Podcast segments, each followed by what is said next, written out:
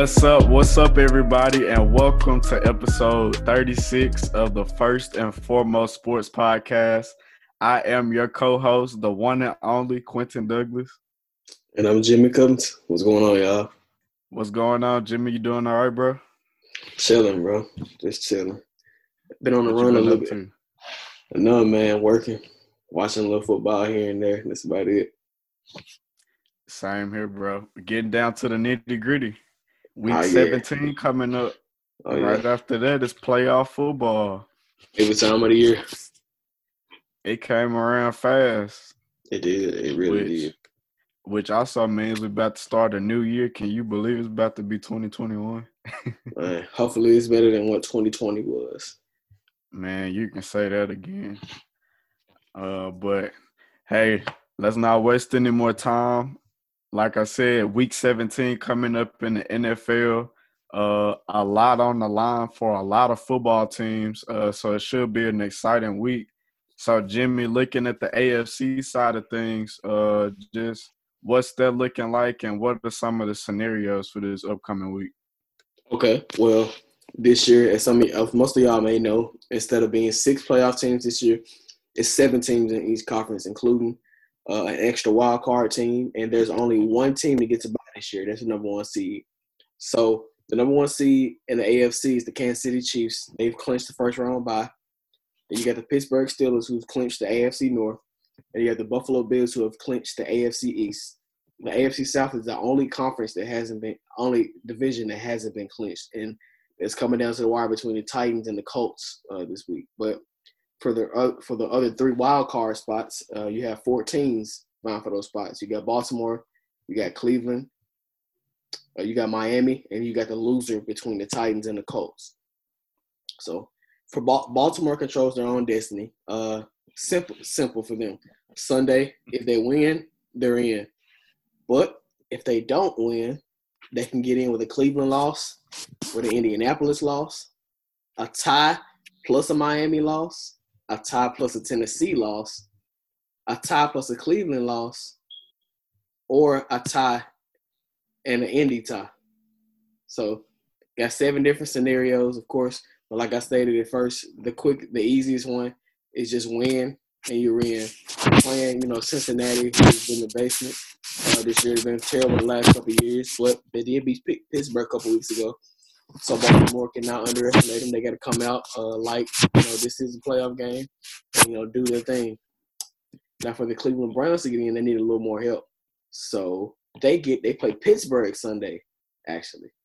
Uh, so I'm thinking Ben is probably going to rest. Uh, I think they said they're going to start Mason Rudolph, uh, but I still wouldn't call that an easy out. So Cleveland has to beat Pittsburgh this week, or Indianapolis can lose, or Tennessee and Miami Uh, Tennessee has to lose, Miami has to win or tie, and Baltimore has to win or tie. They can also get in if Cleveland tied and Baltimore lost, or if they tied and Miami lost, or if Cleveland tied and Tennessee lost, or if Cleveland and, and Indy both tied, or if Cleveland tied, Tennessee tied, Baltimore won, and Miami won, they would get in. So like I said, it's a it's a whole lot of scenarios going on. For Indy, it's simple uh, win. If you beat Jackson, if you win and Tennessee loses or ties, then you win the AFC South. Uh, if you tie and Tennessee loses, you win the AFC AFC South. Either way, you got to either tie or win, or Tennessee has to lose in order for them to clinch, you know, the four seed in the AFC. Uh, they can also get a little help here. They could win and Baltimore can lose. They could win and Cleveland could lose. They could win or Miami could lose. They could tie plus a Baltimore loss. They could tie plus a Cleveland loss, or they could tie plus a Miami loss. So uh, they need a little help to get in. Uh, like I said, Indy plays Jacksonville this week, the worst team in the league. Uh, so they should be able to get it done. Uh, Tennessee plays Houston this week, so they should be able to get it done as well. So I'm thinking it's going to be, you know, I think it's going to be, they're going to need some help to get in. Uh, for the Dolphins, uh, several scenarios as well. Miami has to win or Baltimore has to lose. And keep in mind, Miami plays Buffalo this Sunday. I don't know if they're going to rest their stars or not, uh, being as if they've already clinched the playoff spot. Uh, but Miami has to win, or Baltimore has to lose, or Cleveland has to lose, or Indy has to lose. And then for Tennessee, it's simple to win an AFC division. You got to win, or Indy has to lose, or Tennessee and Indy has to tie. Now, in terms of wild card, Baltimore has to lose, or Miami, or they have to tie and Cleveland loses, or Tennessee and Miami both have to tie, or Tennessee and Baltimore has to tie. Uh, so in terms of wild card teams, uh, Baltimore clearly has the easiest path, uh, basically winning their end. I definitely suspect them to get in. Uh, I suspect Cleveland to get in. Uh, you know, with uh, Pittsburgh starting Mason Rudolph, and I'm thinking Tennessee gets their four seed, wins the AFC South, and I think I'm thinking Indy might get in over Miami. I agree with you. I think yeah, India be the team on the outside looking in, just you know, based off the other team's circumstances and who they're facing.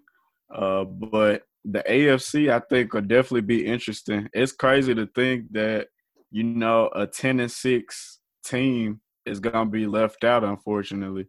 Uh, but that just shows how much improved the AFC is over last year. Uh, but you know, looking at the NFC side, I mean, like you said, one aspect of this season is the seven seeds in the NFL playoffs. Uh, and I think we're already kind of seeing the benefits of that because pretty much all the teams have something to play for this weekend. Because uh, in the NFC, as of now, pretty much nothing is set in stone. Uh, you got the Packers. They're currently sitting at the one seed uh, and they could clinch with a win or a Seattle loss. Uh, but uh, they could be number two uh, if the Saints lose against the Panthers.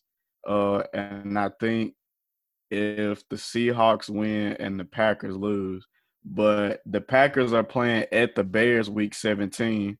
So I'm I'm guessing I'll go out on a limb and say they'll lock up that one seed uh, so the NFC should run through Lambeau this year.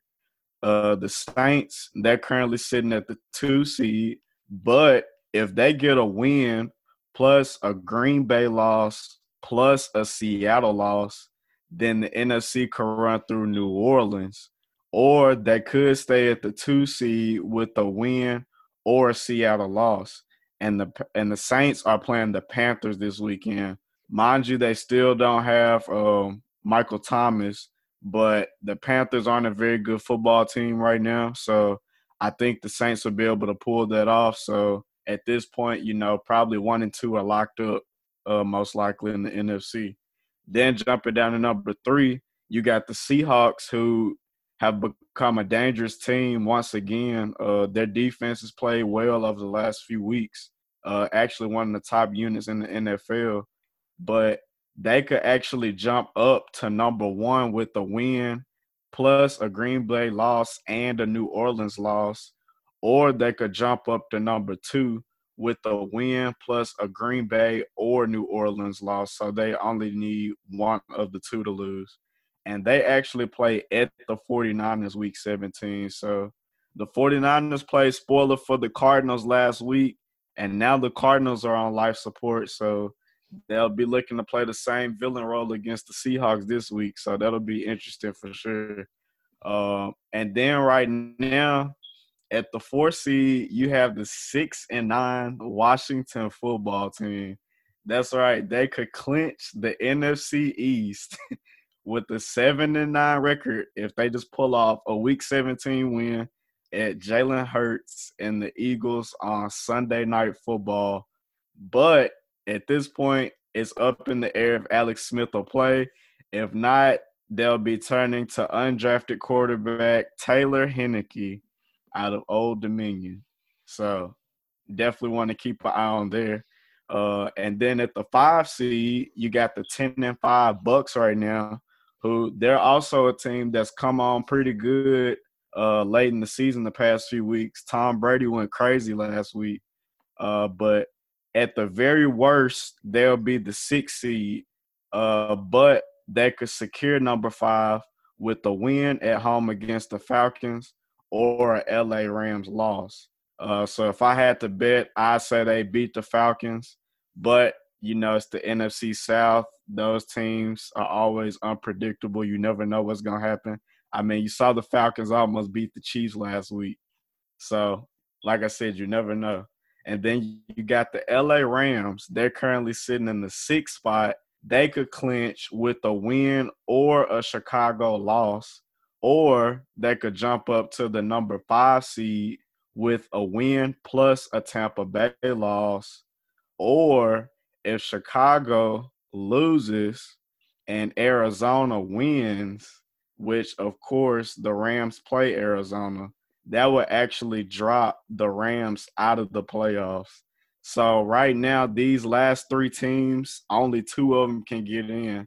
So the Rams could either be five, six, seven, or out. So next up, you got the eight and seven Bears. Chicago Bears, they started out five and one. I don't know if you remember that. Seemed like a decade ago. And then they came and lost like six straight games. But now they've won the last two, so they're right back in the thick of things. And they currently sit in the seventh spot. So they could clinch with a win or a Arizona loss, or they could jump up to the sixth seed with a win plus a LA Rams loss. And this is one to keep an eye on because they host the Packers week 17. And as I mentioned earlier, the Packers are still playing for that bye that uh bye week, the first week of the playoffs. Uh, so that definitely would be a good game to keep an eye on. And last but not least, you got, or actually, I got a few more. The Cardinals on the outside looking in as it stands for now, but they could clinch a spot with a win or they could jump up to number six with a win plus a Chicago loss to the Packers. So if the Cardinals could beat the Rams, and I bet the Packers would probably beat Chicago, then the Cardinals could jump up to as high as number six. Um, and so, like I said, out of those three teams, only two can make the playoffs. And then, of course, you have to bring them up because they're still in the thick of things. But as I mentioned earlier, the NFC East is still wide open. You have the six and nine Cowboys. They could clinch the NFC East with the win at the Giants plus a Washington loss. And like I said, Washington doesn't know who their quarterback would be at this moment. So the Cowboys could very well squeeze their way into the playoffs. They've won their last three games, so they're on a roll right now.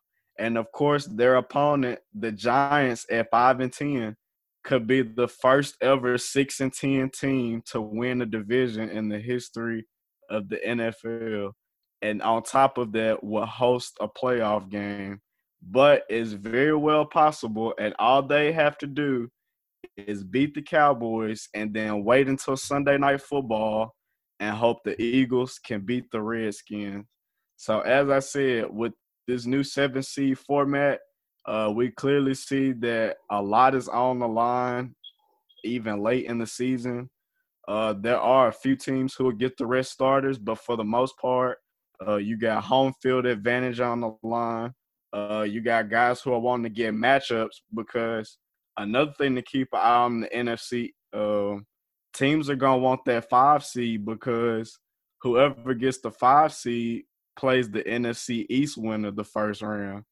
And I don't know about you, but I much rather play one of those teams than the Packers, Saints, or the Seahawks.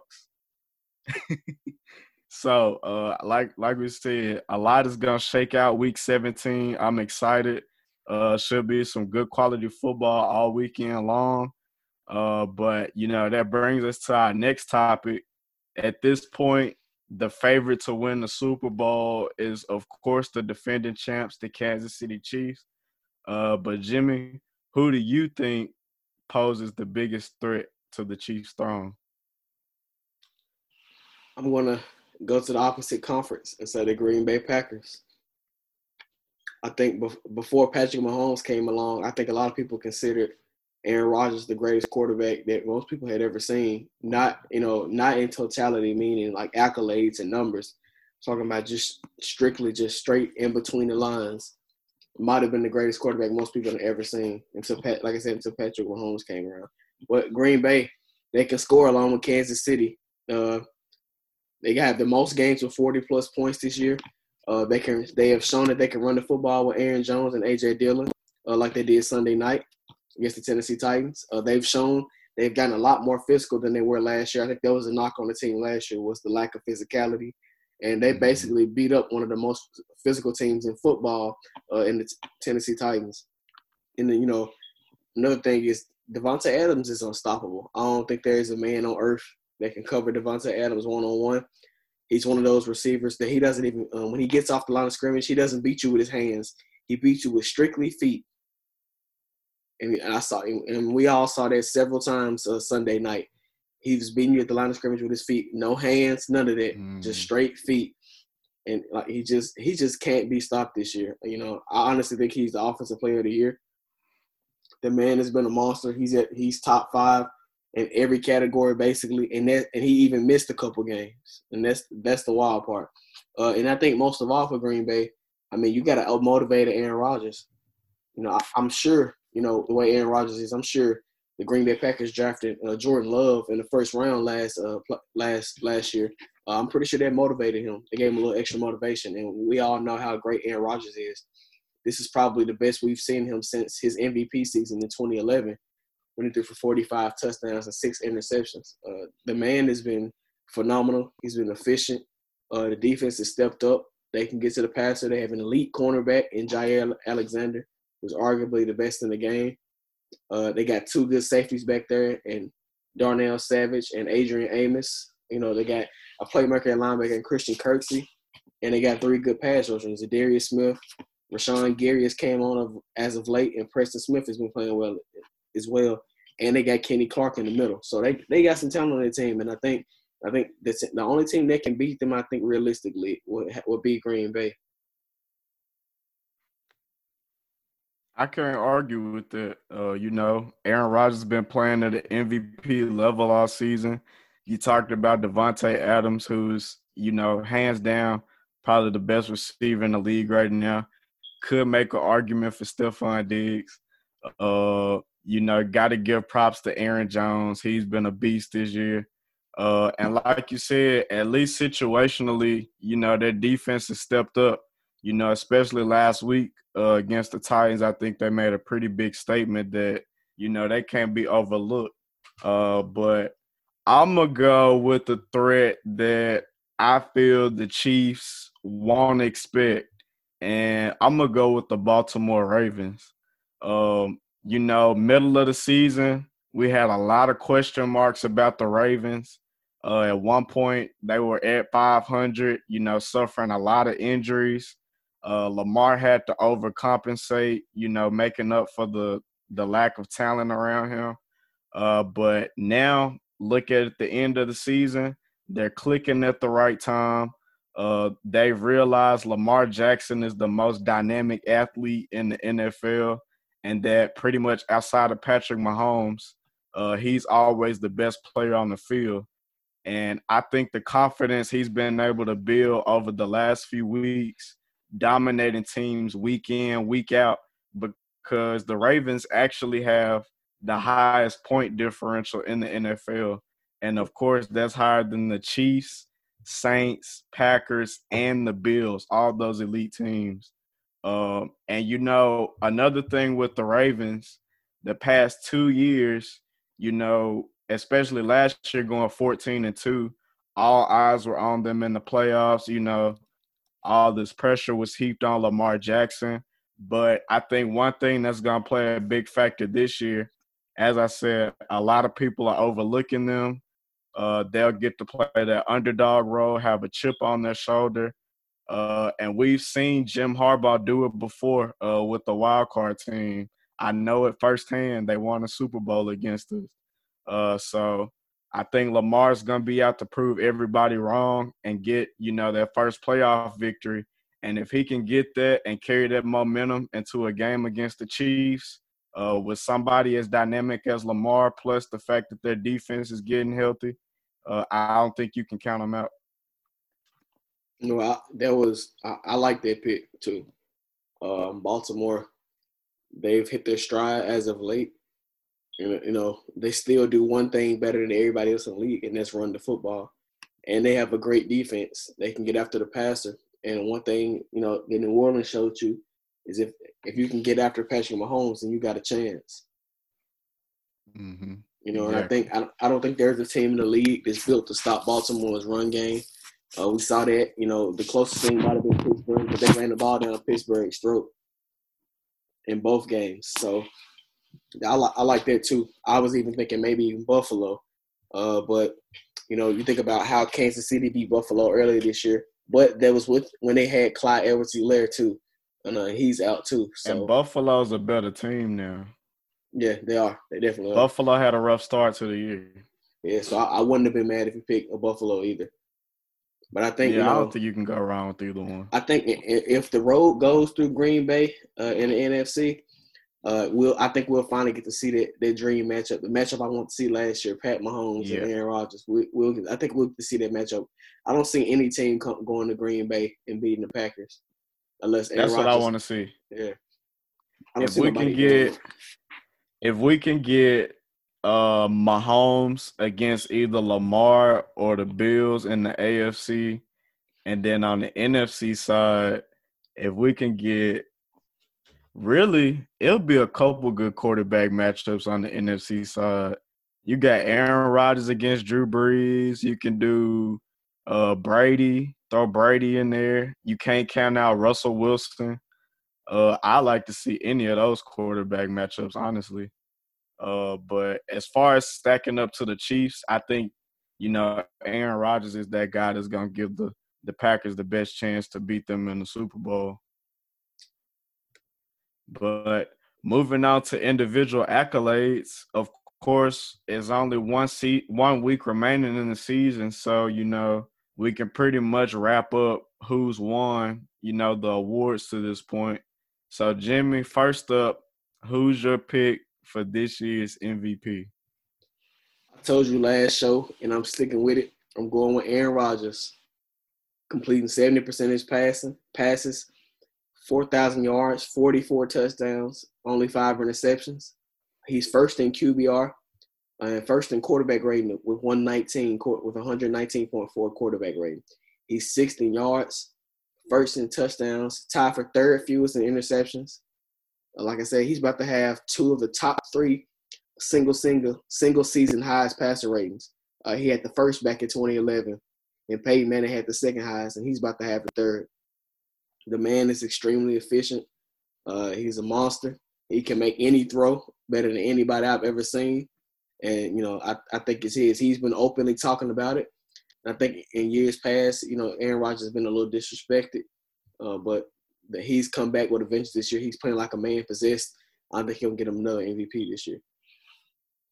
Hey, I'm right on board with you. Uh, you know, I pretty much told you it came down to these last few weeks, and I think, especially given you know Patrick Mahomes struggled a little bit the uh, past few games, uh, I got to give the nod to Aaron Rodgers. You know, you have to give the Packers front office credit. You know, drafting Jordan Love, I think they gave Aaron a little extra push. You know, stacked on top of the disrespect that he was just really getting nationwide from a lot of people. Uh, if there's anybody I think a Super Bowl ring would help, I think it'd definitely be Aaron Rodgers. Uh, I think if he got a second Super Bowl ring to his legacy, you could easily start throwing him in the conversation for probably what top five quarterback ever. I don't know. He top five already. Well, yeah, but for the people who question it, I think that second Super Bowl was cemented especially if he could if he could knock off somebody like Patrick Mahomes. Uh, but like you said, that offense has been going crazy this year. Uh, him and Matt LaFleur, uh, they're gelling together really well. Uh, and of course, he has the balance being able to run the ball now, so that also helps out a lot. Uh, but like you said, he should get his third MVP. Uh, he's been playing out of his mind, so you don't have any argument from either. So our next award, which I think this one was probably one of the hardest ones to pick for me. Uh, but who's your pick for coach of the year? I'm gonna go with Brian Flores down in Miami. Well, they haven't clinched a playoff spot, uh, but they're definitely in the thick of things. Uh, they were five and eleven last year. Uh, in, in, the offseason, they added Kyle Van Noy, Shaq Lawson, Emmanuel Ogbah, and they added Byron Jones. And uh, the defense has been much improved. And uh, you know, at quarterback, they've had a streaky, uh, but a veteran QB in Ryan Fitzpatrick who's played well this year. Uh, they had a rookie Tua who's played well in spots, but he struggled uh, a few games too. And you know, I think what's most impressive is offensively they don't have much talent offensively. They only have two wide receivers with over 600 receiving yards, and they only have one rusher over 500 yards. So, so that's a severe lack of talent offensively, and they're still finding ways to win games. So I think you know, Brian Flo- Xavier Howard came out today and said that the biggest difference between Adam Gase and Brian Flores is discipline. And you know, it took him one year to turn one of the worst rosters in football to mm-hmm. basically a playoff team. And you know, I can't give enough praise enough praise to Brian Flores for what he's been able to do in Miami. I think he's going to be, you know, I think he's going to do great things for years to come. Look, honestly, on this one, we we right on the same page again. Uh, you know, for the longest this year, I was rooting for Mike Tomlin. I wanted him to get another Coach of the Year award, but I think the way the Steelers kind of tailed off, especially once they started losing those games, uh, you know, I have to give it back to Brian Flores. You know, I don't think there's any team uh, in the NFL where the coach's impact is more evident than the Miami Dolphins.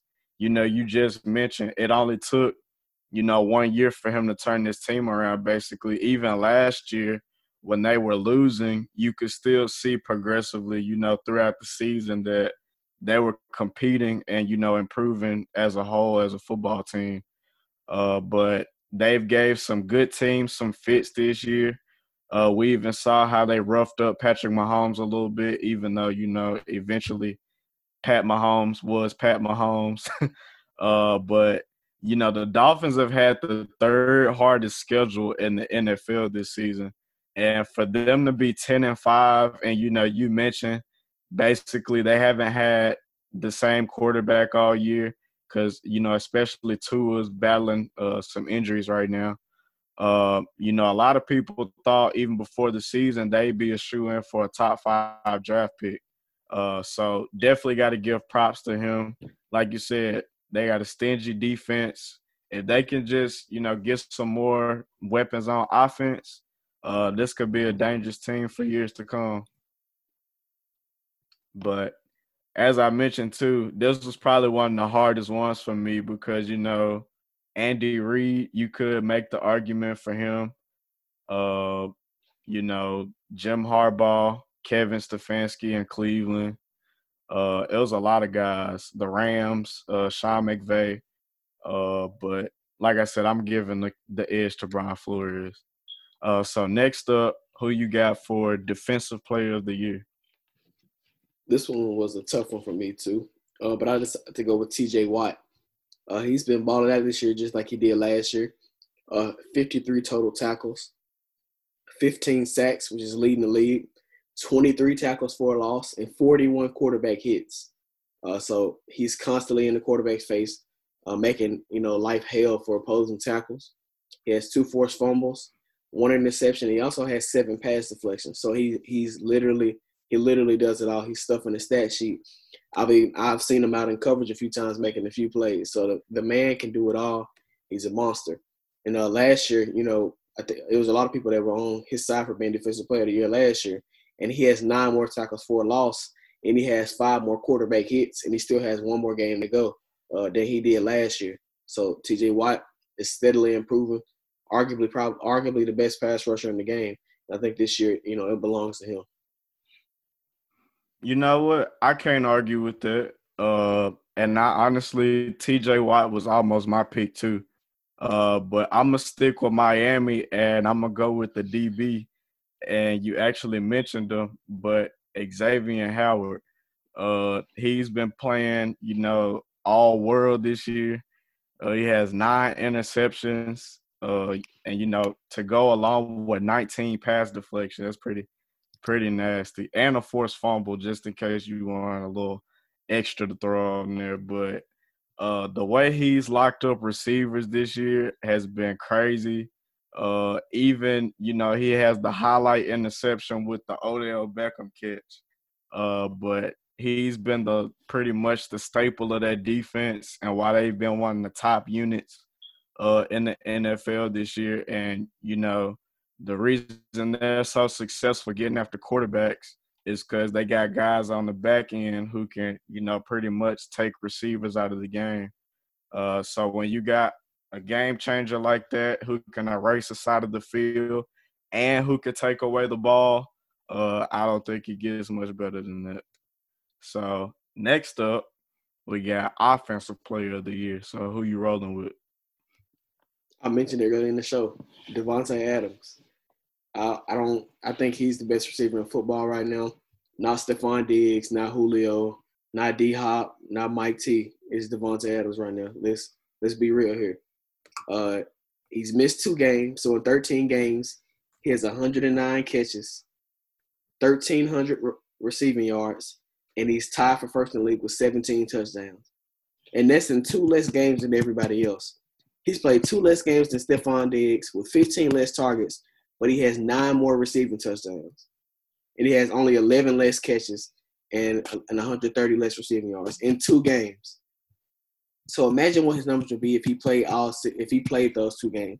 He'd probably have 100, 130 catches, probably 1,500 yards, probably another two or three touchdowns, and it'll be one game to go. So I, I think last, like you know, like Michael Thomas had one of those years last year that was just dominant. I think Davante Adams is having one of those years, and you know that's with missing games and you know not getting as many targets as Mike T has too. So I, I mean, I gotta go with Davante Adams. I mean, I also I even thought about going with Alvin Kamara here, uh, having a back bounce back year for what he was last year, but I had to go Davante Adams. And I mean, if you said Stefon Diggs, I you know I wouldn't be upset with that because he's balling out this year. But I think you know he's putting up basically the same numbers as Stefon Diggs, and he missed two games. So hey, can't argue with that. I've said it too. You know, Davante definitely took the uh, title this year, best receiver in the league, and honestly probably ain't too close because, like you said, he's missed games, uh, and he's having a I don't know a Randy Moss type year. The year what was it? Was it with New England? He had like twenty touchdown receptions, something like that. Twenty three. Yeah, yeah, twenty three. Uh, 07, 2006, 2007. Yeah, yeah, but. I think you mentioned the guy. I'm rolling with my boy AK Alvin Kamara, uh, he's going crazy this year. Uh, the Saints, you know, we give a lot of credit to their defense, but if you look on the offensive side of the ball, Mike T has missed a lot of games. Drew Brees has missed games, not to mention even when he's been back, he clearly has been a shell of himself. Uh, Alvin Kamara has been their run offense and their receiving offense. Uh, he has 900 rushing yards to go along with 600 rushing touchdowns. And he has 83 receptions and 756 receiving yards to go with five receiving touchdowns. And I think he pretty much capped it off with that six touchdown game last week uh, for Christmas. I mean, that was that was unreal. That was a record that hadn't been touched since like 1929. Should have been so, seven. Yeah, should have been seven, honestly. I wish just for him, I wish he had broke it. But like I said, he's been going crazy all year. He's pretty much single handedly carried that New Orleans offense. Uh, and like I said, no disrespect to Davante Adams, but you know, given that he's had both Aaron Rodgers and Aaron Jones kind of, you know, steadying the ship to balance him out, uh, I gotta I gotta give it to AK. So next yeah. up, what's up? What's up? Oh no, go ahead. Go ahead. Okay. Uh, next up, we got offensive rookie of the year. You know, I think, you know, I think common knowledge might, I think the average person might will look at Justin Jefferson and say he definitely uh, is offensive rookie of the year. But I'm gonna say no. I'm going with Justin Herbert. I think you know I think everybody was wrong just about on Justin Herbert. Nobody thought he was to be this good, especially this early on. completing 66% of his passes, has over 4,000 passing yards. He has 28 passing touchdowns, and that's the rookie record. Uh, he broke Baker Mayfield's rookie record. He's 14th in QBR. He has a 96 quarterback rating. He has only 10 interceptions, and he's also getting down on the ground. Has over 200 rushing yards and four rushing TDs as well. Uh, he has single-handedly kept them in games. He single-handedly won them games. Uh, specifically, the game against Oakland, he put that team on his back and he carried them. Uh, Justin Herbert is a is a monster. Uh, what he's six foot six, 230 pounds, got a rocket for an arm, and he's mobile. I think he's, you know, what the NFL is going to in terms of quarterback. What you want your quarterbacks to be like. You know, people say Lamar Jackson, but there's only going to be one Lamar Jackson. Uh, but I think it'll be a little easier to be kind of be like a guy like Justin Herbert, a big guy who can move. Uh, but that man, that man has a special arm, and he, you know, I like I enjoy watching the Chargers play. So I got to go with Justin Jeff. I mean, I'm excuse me, Justin Herbert. Man, look at you. You you starting to learn something a little bit. look, I tried to tell you before the year started, Justin Herbert was that dude. Y'all kept hyping up Tua and the little Alabama arm, and now he down there with his little noodle arm, can't even throw past ten yards. but I'm gonna go with you, Justin Herbert's offensive rookie of the year. Like you said, he's been balling out. Unfortunately, his team let him down a few times this year. Uh, and they couldn't close out games. But even despite that, uh, he had three game winning drives, including a fourth quarter comeback. Uh, like you said, his arm is special. Uh, he can pretty much make any throw you ask of him to any part of the field. Um, you know, I like to see them get him some more weapons, especially a. I like Austin Ekeler, but he's more of a receiving running back. They definitely need to get him a running back. Uh, but unfortunately, I think they'll fire Anthony Lynn at the end of the season just because of the fact they couldn't close those games out. Uh, but hopefully, they'll get him a good offensive coach that can continue to develop them. Uh, and I think they could be, you know, the Chargers could be a dangerous team in a few years, if not next year. Oh yeah, but I definitely, I definitely think Anthony Lynn is gone. I don't necessarily feel like it's his fault. Oh, uh, they sustained yeah. a lot of, they sustained a lot of injuries. Uh, you know, Derwin James was a big one. I thought he was the best safety in football uh, his rookie year. Uh, you know, they traded away Desmond King. You know, so don't really have you know Austin Ekeler missed a lot of time too. So I mean, you know, I, I expect kind of expected them to struggle. Yeah, but you know, somebody got to be the scapegoat. All right, so now flipping to the other side of the ball, who you got for defensive rookie of the year? I'm torn between two guys, uh, both linebackers. Well, one is a safety slash linebacker, and one is a is a pure linebacker. For me, I think I'm gonna go with Patrick Queen. Uh, over hundred total tackles, eight tackles for a loss, three sacks, two forced fumbles, two fumble recoveries, an interception, uh, and a touchdown. Uh, he's been decent in coverage this year, uh, only allowing 353 yards in coverage, uh, only six and a half yards of target. He's allowed three touchdowns. Uh, but I think he's he's played, you know, well. Uh, he's played well. Uh, I think he's been everything that Baltimore expected him to be. He's fast. He gets to the ball. He can cover. He can hit. He, he's just a playmaker. And I could have easily, just as easily, gone with Jeremy Chinn of, of the Carolina Panthers, who's put up extremely similar numbers. So, but I gotta go with Patrick Queen. When you said you was torn between two players, I was like, a safety and a linebacker, but it should have been the right answer. Should have been it was between Patrick Queen or Chase Young. You talking about Mister Six and a Half sacks? That's who you talking about? All right, Mister Mister Stathead. I see I'm gonna have to school you real quick. First of all, nobody watches Washington football, by the way, so I don't expect everybody to know this. I'm only an, an Ohio State fan, so you know I keep up with my guys a little bit. But Chase Young, if you watch his film, it's probably about 20 sacks. He's one step away from finishing them all. Uh, but you mentioned the six and a half sacks, uh, but he's just been a playmaker for that Redskins defense. And you know, you could easily make the state make the case he's been the culprit why that defense has been playing so well. Cause it definitely ain't been the offense.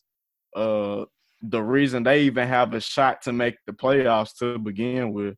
Uh, you know, he had the game a few weeks ago. He went crazy against the 49ers, you know, recovered that fumble and returned it all the way to the crib. Uh, he has four fumbles, forced fumbles already on the year, uh, nine quarterback hits, nine tackles for loss. He lives in the backfield. Uh, but like I said, I don't think his stat numbers, his sack numbers, tell the true testament of just how disruptive he's been all year. Because sometimes that disruptiveness leads to the quarterbacks moving around, and then the other guys are finishing off getting the sacks. So don't just look at the sack numbers. I, I agree. Tayshawn has played, you know, well this year. I have watched a few Washington football games actually, because uh, I like I like watching you know Antonio Gibson play and Terry McLaurin. So I have watched a few Washington football games. They cold. But, they cold. But I, I, but I will say I've watched a lot more Baltimore Ravens games, and Patrick Queen. Every time I watch him, he seems to jump off on screen with the speed and the coverage ability, and he's a great blitzer too. Uh, he's only gonna get better, uh, especially playing with those talented guys around him. Yeah, no, no disrespect to Pat Queen. He balled out this year for sure. Uh, but moving on to our last award, comeback player of the year. Who you got? I think you know. Think about this award. somebody you know the first person person people would say has been Roethlisberger, uh, but I'm not going Ben. Uh, if you look at his touchdown interception ratio, I think Luton is a lead uh, because he only throws the ball six, yards down the field. So of course your interception numbers are going to be lower. He throws a lot of short passes. He's only averaging about six and a half yards per attempt, which is not good. The league average is like seven, uh, seven point one, seven, somewhere in there, seven point one to seven point two. He's under that. Like I said, he's throwing a lot of short passes. So, like I said, his numbers are going to be a little inflated in terms of you know touchdown interception ratio. Uh, so for me, I got to go with Alvin Kamara. Uh, he's balled out this year. Uh, third in the NFL in scrimmage yards behind Derrick Henry and Dalvin Cook. Uh, he leads the league in scrimmage and touchdowns by non QB with 21. Uh, he's a career high in rush yards a game, a career high in scrimmage yards a game, rushing touchdowns, and he has a career high in receptions. Uh, he showed his he's showcased his dual threat ability once again. His fourth season in a row, uh, posting over 81 receptions and over 500 receiving yards. So you know he's been balling out. Uh, he has 932 yards right now, uh, averaging five yards a carry. So he has a chance to hit that thousand mark, thousand yard mark for the first time in his career. Uh, 756 receiving yards and five touchdowns too. So he's one of the, the best backs in the league.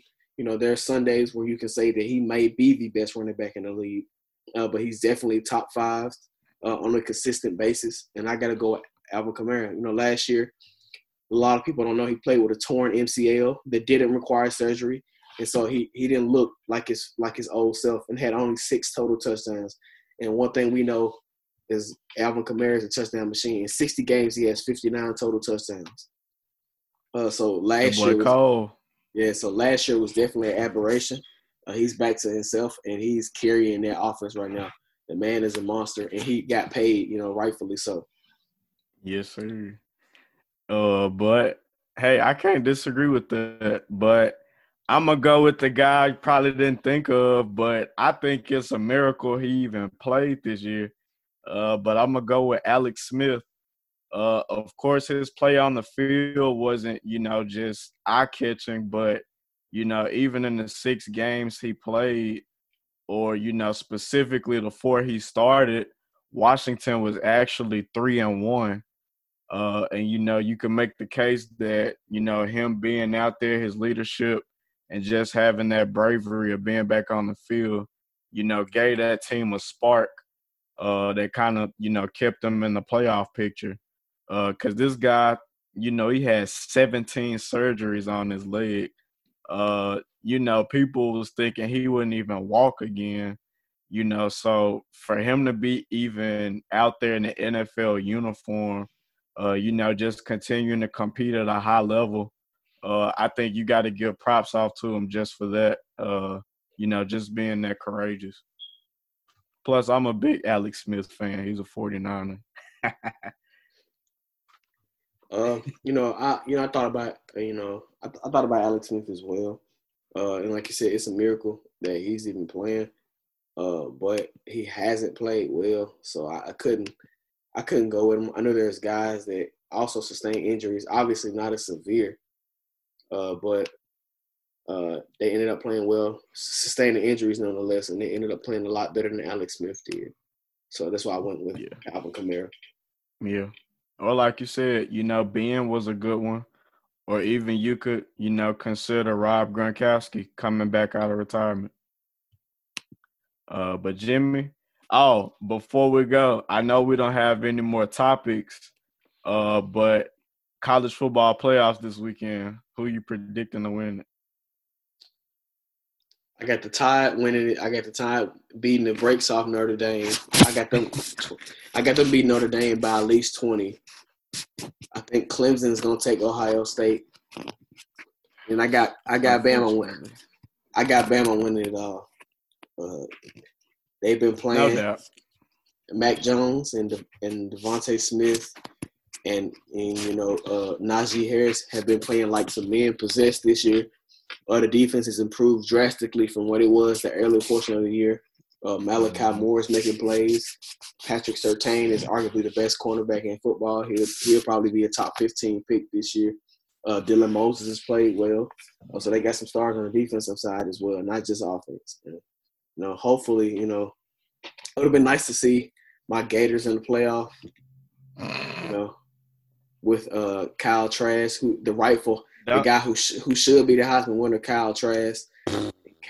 And uh, you know, we should have Kyle Pitts should have been a Heisman finalist, not Trevor Lawrence. Y'all uh don't y'all play Oklahoma tonight? Probably. I don't, you know what, man? I don't even know. Uh, Kadarius, Kadarius Toney, y'all suck. Kadarius Toney and Kyle Pitts both opted out, so I don't know how. I mean, I wouldn't be surprised if Kyle Trask still managed to throw for 400 yards. He he's been magical all year long. I think he should be the Heisman. He should win the Heisman, but they will probably gonna give it to Mac Jones. They finna be hot garbage. I don't know. I've even come around. Well, yeah, yeah, Mac Jones should get it. But I guess Jimmy, did you have anything else you want to add on? Uh, nope. Just want to say Happy New Year's. Um, want to wish everybody uh, more prosperity, more love, more success, and more life in 2021 more life, more everything. Hey, couldn't have said it better myself. Definitely wish everybody the best in 2021. Uh, can't wait to see what's in store for the podcast. Uh, we appreciate the support. Continue to know like us on Facebook, follow us on Instagram, Twitter. Uh, you can subscribe to us on Spotify, Apple Podcasts, pretty much anywhere you find uh, podcasts. And you know that's all we got for you today. I'm the one and only Quentin Douglas. And I'm Jimmy Covington. Thank y'all. All right. Deuces.